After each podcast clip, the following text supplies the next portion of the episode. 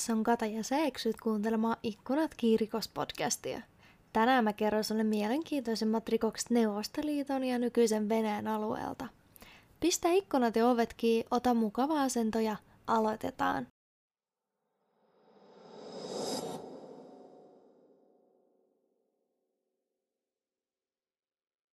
Hei vaan kaikille ja tervetuloa kuuntelemaan kolmoskauden kolmatta jaksoa. Päivän tapaus poikkeaa jonkin verran aikaisemmista, mutta uskon, että tulette tykkäämään tästä, sillä tänään käsitellään Neuvostoliiton poliittisen eliitin skandaalia. Kyseisen tapauksen materiaalit olivat salattuja tämän poliittisuuden takia, ja siksi minulla ei ole oikein tarkkoja päivämääriä, mutta siitä huolimatta keissi on super mielenkiintoinen. Päivän tapahtumat sijoittuvat vuoteen 1983 Astrahanin kaupunkiin. Miliisiasemalle tuli soittoa naiselta, joka oli varma, että hänen naapuriinsa oltiin murtauduttu. Ovi oli auki ja Neuvostoliiton aikaan, kuten varmaan nytkin, niin oven auki jättäminen kerrostalossa ei ole paras mahdollinen idea. No miliisit lähtivät tulemaan Kubanskan kadulle tarkistamaan tilannetta, mutta varkaiden sijaan heitä odotti asunnon kylpyammeessa ruumis. Tutkijat kiinnittivät huomiota ruumiin asentoon, sillä se ei maannut ammeessa, vaan oli melkein polvillaan ja kumarassa.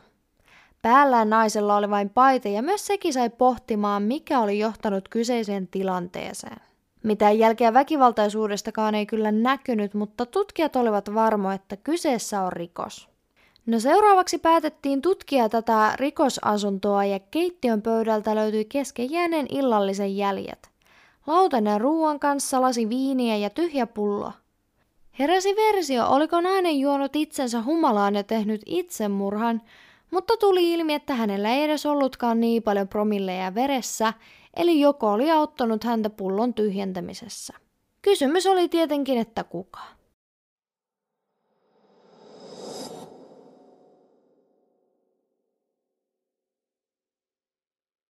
Vaikka monet miliisiaseman tutkijoista olivat varmoja, että kyseessä on onnettomuus, tutkija Anatoli Varonin otti tapauksen hoidettavaksi. Häntä häiritsi todella paljon naisen asento ammeessa ja se fakta, että naapuri, joka soitti miliisin paikalle, ei edes tunnistanut ruumiista. Anatoli yritti koputella muille naapureille, mutta hänen yllätykseksi kukaan ei edes avannut ovea. Tällöin naapuri sanoi, että kerrostalo on uusi ja siinä asuu hyvin harva ihminen. No koska asuntoista ruumis löytyi oli asustettu, niin piti vuokran välittäjällä olla tiedot asunnon omistajasta. Asunnon omistajaksi paljastuikin nuori 26-vuotias Svitlana Aleksandrova. Juuri hän oli ammeesta löytynyt nainen. Selvisi, että Svitlana työskenteli hyvin vaikutusvaltaisessa Raikomissa, eli piirin puoluekomiteassa – Tämä herätti suurta halota, että oliko kyseessä poliittinen murha ja että miten vaikutusvaltaisen poliittisen puolueen jäsen oli voinut olla murhattuna. Kyseisenä vuonna 1983 oli kaiken lisäksi pahimmillaan Neuvostoliiton ja Amerikan vastakkainasettelu, ja se vahvisti uskomusta siitä, että kyseessä oli jonkin opposition tai pahimmillaan amerikkalaisen isku. No tutkija Anatoli suuntasi heti Raikomin vastaanotolle selvittämään, kuka Svetlana oli ja millainen rooli hänellä oli. Tuli ilmi, että Svetlana oli vain sihteeri ja että kuolinpäivänään hän oli saanut Raikomin kautta elintarvikepaketin juhlia varten. Paketista löytyi puolalaista makkaraa, lihaleikkeleitä ja kaksi pulloa tsekkiläistä olutta. Kyseisiä elintarvikkeita ei kuitenkaan löydytty Svetlanan asunnosta, ja tuskin hän oli ehtinyt syödä kaikkea. Tästä siis pystyi päätellä, että murhaaja vei kaiken mukaansa. Rikospaikalla päätettiin tuoda jopa miliisikoira, mutta se ei aistunut mitään. Aluksi tutkijat eivät ymmärtäneet, miten tämä oli mahdollista, mutta pian tuli ilmi, että lattialle oli ripoteltuna mustaa pippuria. Ensimmäinen ajatus oli tietenkin se, että kyseessä on ammattilaisrikollinen, joka tiesi miten tuhota kaikki todisteet, ja tämän seurauksena alettiin tutkia, keitä rikollisia ollaan päästetty lähiaikoina vapaalle. No Svetlanan murhan selvittäminen sai uuden käänteen, kun tutkija Anatoli muisti, että hänellä on tuttu töissä samassa Raikon puolueessa kuin vainen Svetlana. Tämä tuttu oli hänen äidinsä ystävä vahtimestari mummo Zoja, joka tiesi kaiken Raikomista. Tutkija Anatoli kävi Zoja mummolla teellä ja kyseli hieman vainajasta ja yritti tietenkin uudella tietoja. Tällöin mummo paljasti puolueen sisäpiiritietoja. Hän sanoi, että Svetlana oli pyörittänyt romanssia useamman puolueen jäsenen kanssa ja Anatoli vaati kaikkien miesten yhteystiedot. Tuli ilmi, että Svetlana oli ehtinyt aiheuttamaan paljon harmia näille miehille puolueissa. Sen ajan sääntöjen mukaan nimittäin puolueen jäsenillä ei voinut olla romanssia keskenään, ja nähtiin, että miehet olivat syyllisiä ja heidät potkittiinkin puolueesta ulos. Olikohan nyt siis joku miehistä vihainen ja päättänyt kostaa työuran pilaamisesta? Vahtimestari Zoja kertoikin, että eräs päivä kun hän oli menossa lukitsemaan kompleksin ovia, kuuli hän yhdestä toimistosta riitelyä ja meni salakuuntelemaan. Hän tunnisti, että äänet kuuluivat vain Svetlanalle ja Raikomin työntekijälle Sergei Marshevomu. Svetlana huusi huoneessa, että mies saa katua kaikkea ja heitteli jotain asiapapereita pitkin huonetta. Sergei taas huusi vastineeksi, että ei saa heitellä tärkeitä asiapapereita ja että tämän on poistuttava huoneesta. Selvästi heidän välillään oli meneillään jotain ja tutkija päätti lähteä kuulustelemaan miestä.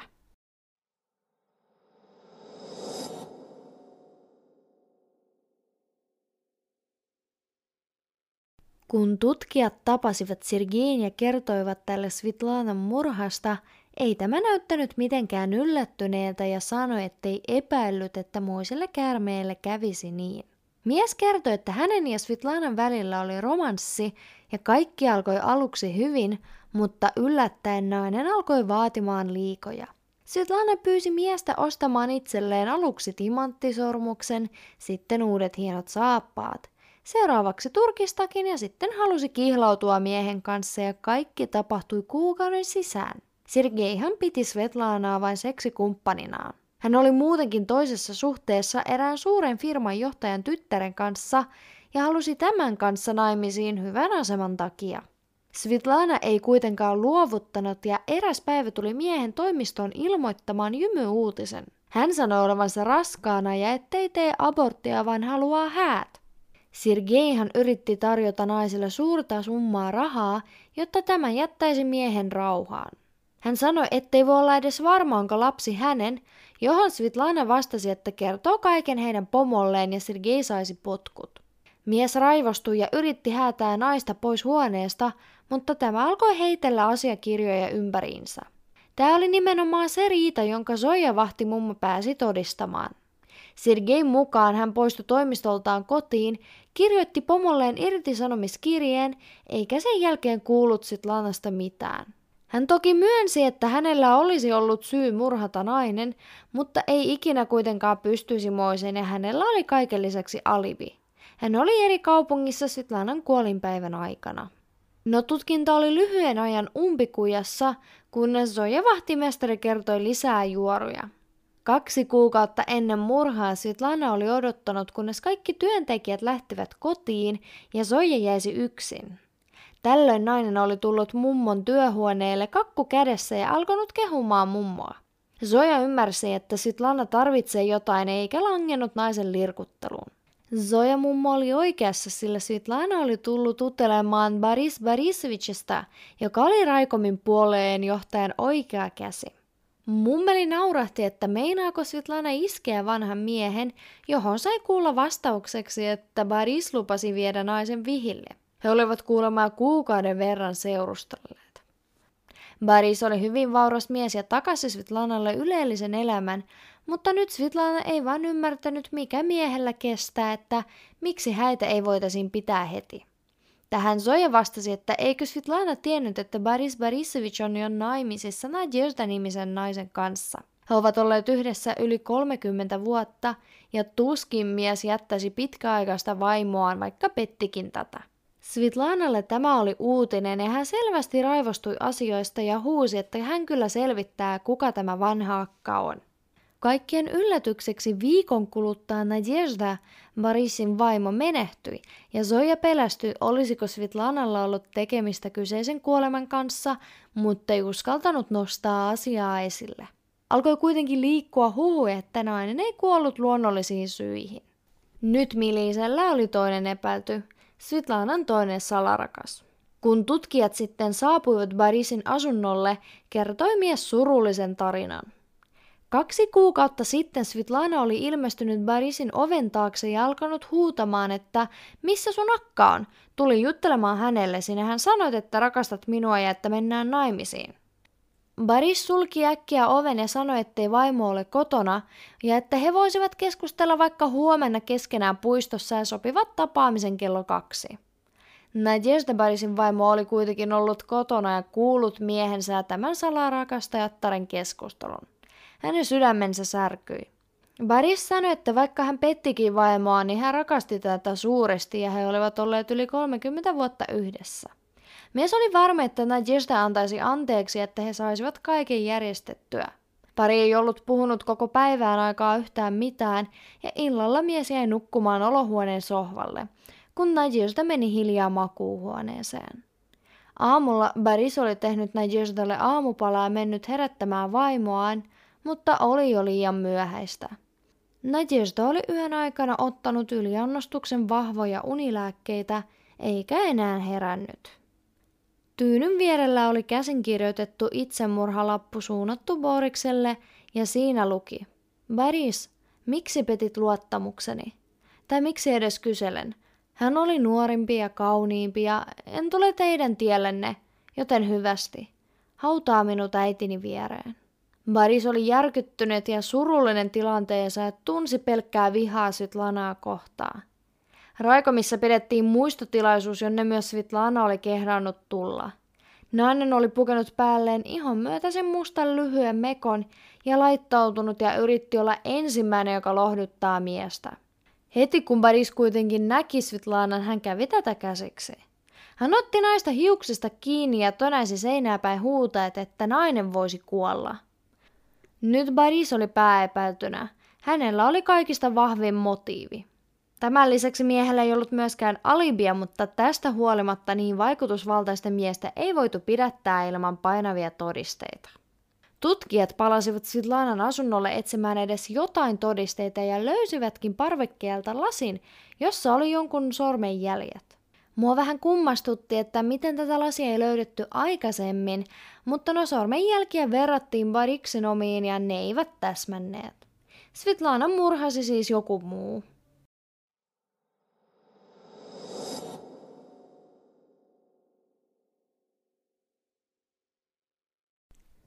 Tutkija Anatoli meni jälleen kuulustelemaan Zoja mummoa ja sanoi, että nyt tämän on kerrottava kaikki miehet, joita Svitlana tapaili ja listaanhan tuli kahdeksan uutta nimeä Raikomista.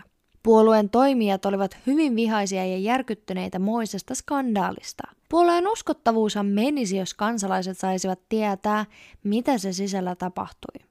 Puolueen johtaja Elin päättikin olla edesauttamatta tutkintaa ja kielsi muiden työntekijöiden kuulustelut. Kaikista kamalinta oli se, että pääepäiltyjen listoille pääsi hyvin vaikutusvaltaisia miehiä ja tutkijoiden suuntaan tuli uhkailua, että jos he jatkavat tutkintaa, heille ei käy hyvin. Tämä kuulostaa hyvin kamalalta, että varakkaalla virkamiehellä on enemmän valtaa kuin valtiovallan organisaatiolla, joka turvaa oikeus- ja yhteiskuntajärjestystä, mutta sellaisia ne ajat oli. Uhkailusta huolimatta Astrahanin miliisijohtajat päättivät kuitenkin hoitaa homman loppuun ja löytää murhaajan. Tutkijat päättivät kutsua listan epäilyt miliisiasemalla ei kuulusteltavien roolissa, vaan asiantuntijoina, jotka voivat edesauttaa tutkintaa. Tämä hieman pehmensi tilannetta ja toimi hämäyksenä, sillä kukaan paitsi itse epäiltynä olevat eivät tienneet, ketä epäillään murhasta.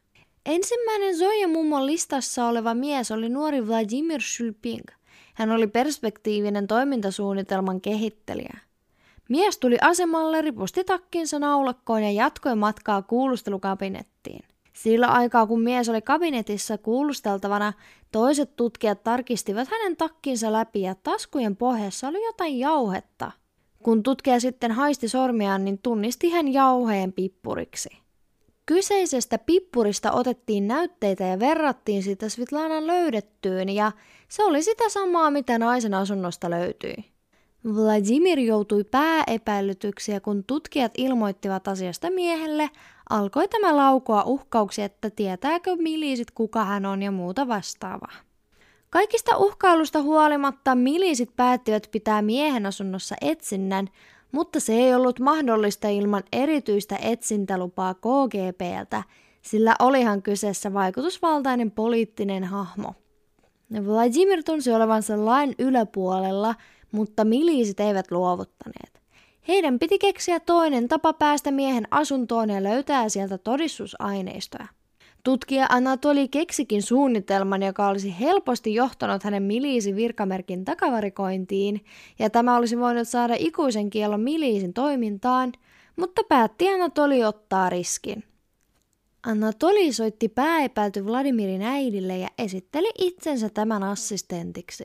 Hän sanoi, että Vladimir oli lähtenyt työmatkalle, mutta oli unohtanut tärkeä asiapaperit kotiin ja pyysi, jos Anatoli voisi käydä hakemassa ne ja postittaa. Sitä varten Anatolin pitäisi saada varaavain, joka oli tämän äidillä. Se, että varavain olisi ollut äidillä, oli vain Anatolin veikkaus, jonka kanssa hän osui nappiin, ja äiti sanoi, että mies voi tulla hakemaan avaimen vaikka heti. Anatoli lähti Vladimirin asunnolle tutkimaan kyseistä taloa, mutta aluksi hän ei meinannut löytää mitään. Hän kuitenkin meni vielä parvekkeelle ja juuri siellä näki neljä pulloa tsekkiläistä olutta. Kuten aiemmin tuli ilmi, niin kaikille oltiin jaettu elintarvikepaketteja, mutta siinä tuli vain kaksi pulloa olutta, niin mistä sitten mies oli saanut toiset kaksi? Tutkijat olivat varma, että kyseiset pullot olivat Svitlanan asunnosta kadonneet, mikä oli suora todiste siitä, että mies olisi käynyt naisen asunnossa tämän kuolinpäivänä. Tietenkin Vladimir olisi voinut sanoa, että Svitlana oli itse antanut pullot miehelle, koska ei juonut olutta – mutta siihen ei oikein uskottu. Tutkijoiden tärkein tehtävä olikin nyt todistaa, että Vladimir oli ollut Svetlanan asunnossa. Tällöin tutkija Lev Hachinyan muisti, että Svetlanan asunnosta oli löytynyt juomalasi jonkun sormen jäljillä, ja halusi hän tarkistaa, että olisiko mahdollista, että ne kuuluisi tälle Vladimirille. Tätä varten miehen pitäisi saada Vladimirin sormenjälkinäytteet, mutta hän ei suostunut niitä vapaaehtoisesti antamaan, sillä sanoi, että se jotenkin loukkaisi hänen asemaa. Tällöin tutkija Lev Hachinyan muisti, että Svetlanan asunnosta oli löytynyt lasi jonkun sormenjäljillä ja päätti tarkistaa, olisikohan mahdollista, että kyseiset sormenjäljet olisivat kuuluneet Vladimirille. Hän päätti käydä miehen toimistolla ja sanoi, että hän tulisi vain kyselemään Vladimirin mielinpiteitä siitä, että kuka olisi epäilty ja onko tutkinta oikeassa, että kyseessä on murha. Sillä aikaa, kun Vladimir käveli hermostuneena toimistoa pitkin esitellen erilaisia versioita, oli Lev onnistunut viemään pöydältä kynän ja lasin. Nyt kyseisien esineiden sormenjälkeä verrattiin lasista löytyneisiin – ja arvatkaa mitä? Molemmat sormenjäljet kuuluivat Vladimirille. Nyt ei ollut epäilystäkään, että mies oli ollut asunnolla ja juuri hän hukutti naisen ammeeseen.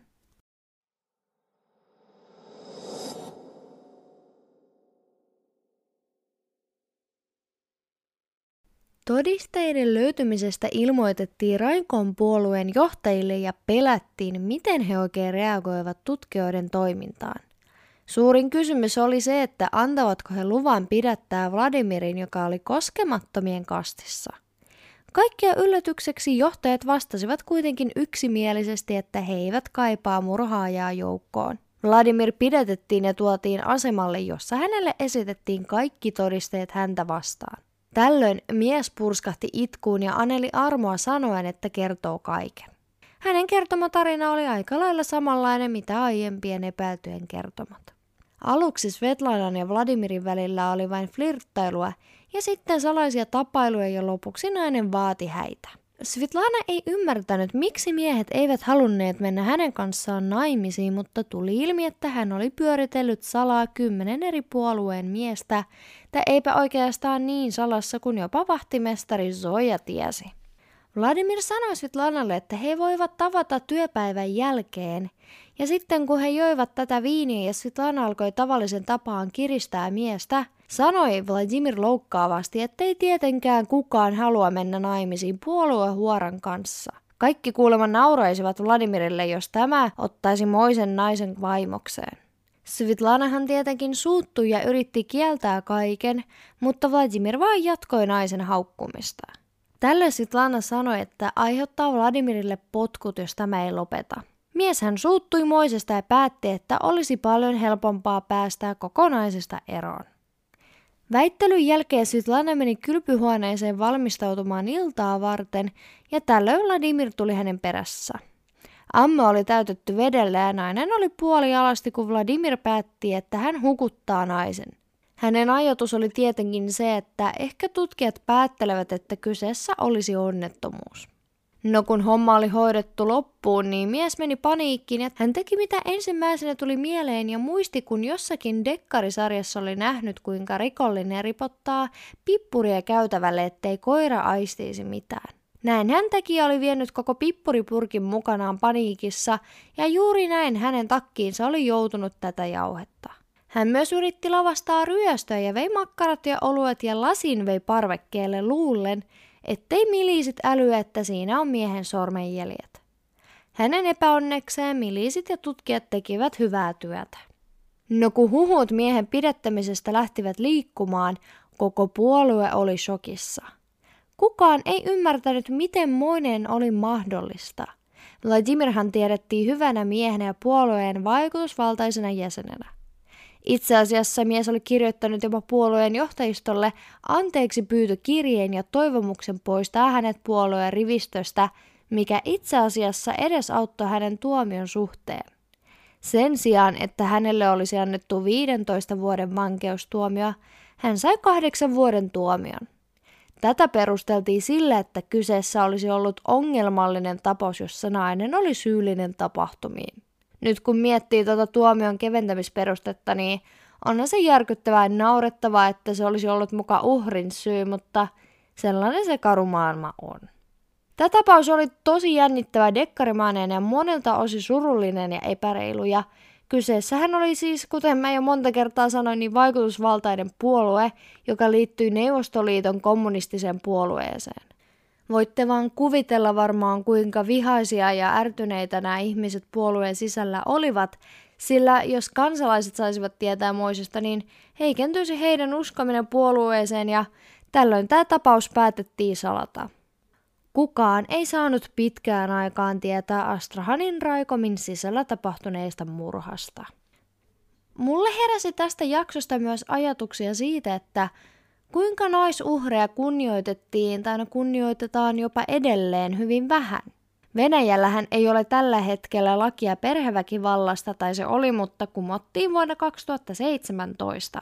Ihmeellinen Itäpodcastilla on tästä muuten erittäin hyvä ja jopa jonkin verran vihastuttava jakso, koska mä en edelleen ymmärrä, miten tollainen tärkeä muutos ollaan voitu tehdä ja miten voidaan väittää, että perheen sisällä tapahtuvat pahoinpitelyt tai riidat olisivat jollain tavalla normaaleja? Mä en nyt kuitenkaan perehdy tähän tätä enempää, mutta jos teitä kiinnostaa, niin käykää ihmeessä tutustumassa aiheeseen lisää. Mutta nyt tavalliseen tapaan mullehan saa ja pitääkin antaa palautetta. Mun sähköpostiosoite on ikkunatki at gmail.com ja mut löytää nimimerkillä ikkunatkin myös Instagramista ja TikTokista. Palaillaan ensi viikon tiistaina.